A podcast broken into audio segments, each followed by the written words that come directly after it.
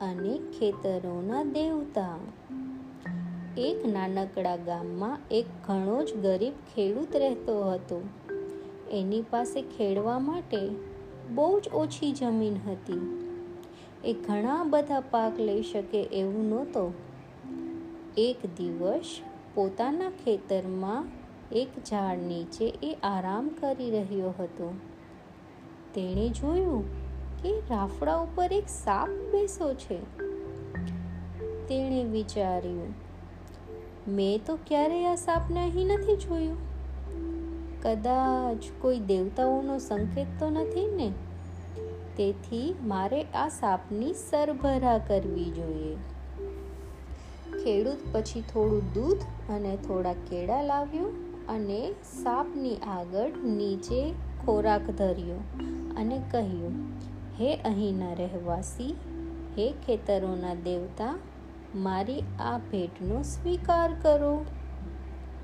બીજા દિવસે જ્યારે ખેડૂત વહેલી સવારે ખેતરે આવ્યો, ત્યારે એણે રાફડા ઉપર એક સોના મોહર મૂકેલી જોઈ. એ પોતાની સગી આંખે જોયેલું આ દ્રશ્ય માની નહોતો શકતો અને આનંદમાં આવીને પોકારી ઉઠ્યો. આભાર હે ખેતરોના દેવતા તમે મારા મનને જાણી લીધું. હવે મારી બધી જ પીડાનો અંત આવી જશે. એ પછી એણે સાપને ભોજન ધરાવવાનું ચાલુ રાખ્યું. દરરોજ સવારે એને એક સોના મોહર મળવાનું પણ ચાલુ રહ્યું. ધીમે ધીમે એ ઘણો ધનવાન બન્યો. એક દિવસ ખેડૂતને એના દૂરના એક સગાને મળવા જવું પડે એમ હતું. એને સાપની ચિંતા થઈ. અને આ ગોપનીય વાત તે કોઈને કહી શકે એમ નહોતો. હવે શું કરવું એ વિચારી રહ્યો હતો. પછી એને આ વાત પોતાના દીકરાને કહેવાનું નક્કી કર્યું. એણે પોતાના દીકરાને બોલાવ્યો અને કહ્યું, હું થોડા દિવસ માટે બહાર જઈ રહ્યો છું. તારે એક મહત્વની જવાબદારી નિભાવવાની છે.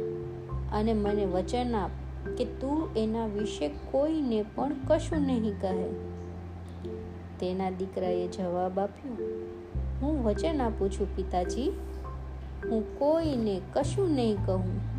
એ વિશે ચિંતા કરશો નહીં. કહો, તમારે જે કહેવું હોય તે. ખેડૂતે પછી આખી ઘટનાની વાત કરી અને કહ્યું, જો તારે દરરોજ ખેતરોના દેવતાને માત્ર ભોજન ધરવાનું છે, એ બાબત ના ભૂલીશ. બીજા દિવસે દીકરો ખેતરે ગયો અને સાપને ભોજન ધર્યું અને સોના મોહર મેળવી લીધી. પણ સાપ વિશે એને થોડી શંકા ગઈ. એણે વિચાર્યું મને એવું લાગે છે કે રાફડાની નીચે ઘણી બધી સોના મહોરો છે અને આ સાપ એ ખજાનાનું રક્ષણ કરી રહ્યો છે. ફરીથી, બીજા દિવસે એ ભોજન સાથે રાફડા નજીક ગયો. એ પોતાની સાથે એક જાડી લાકડી પણ લાવ્યો હતો. જેવો સાપ ભોજન કરવા માટે બહાર આવ્યો એને સાપ ઉપર લાકડી વડે હુમલો કર્યો. સાપે પણ વળતો હુમલો કર્યો. ખેડૂતનો દીકરો થોડી જ વારમાં મૃત્યુ પામ્યો.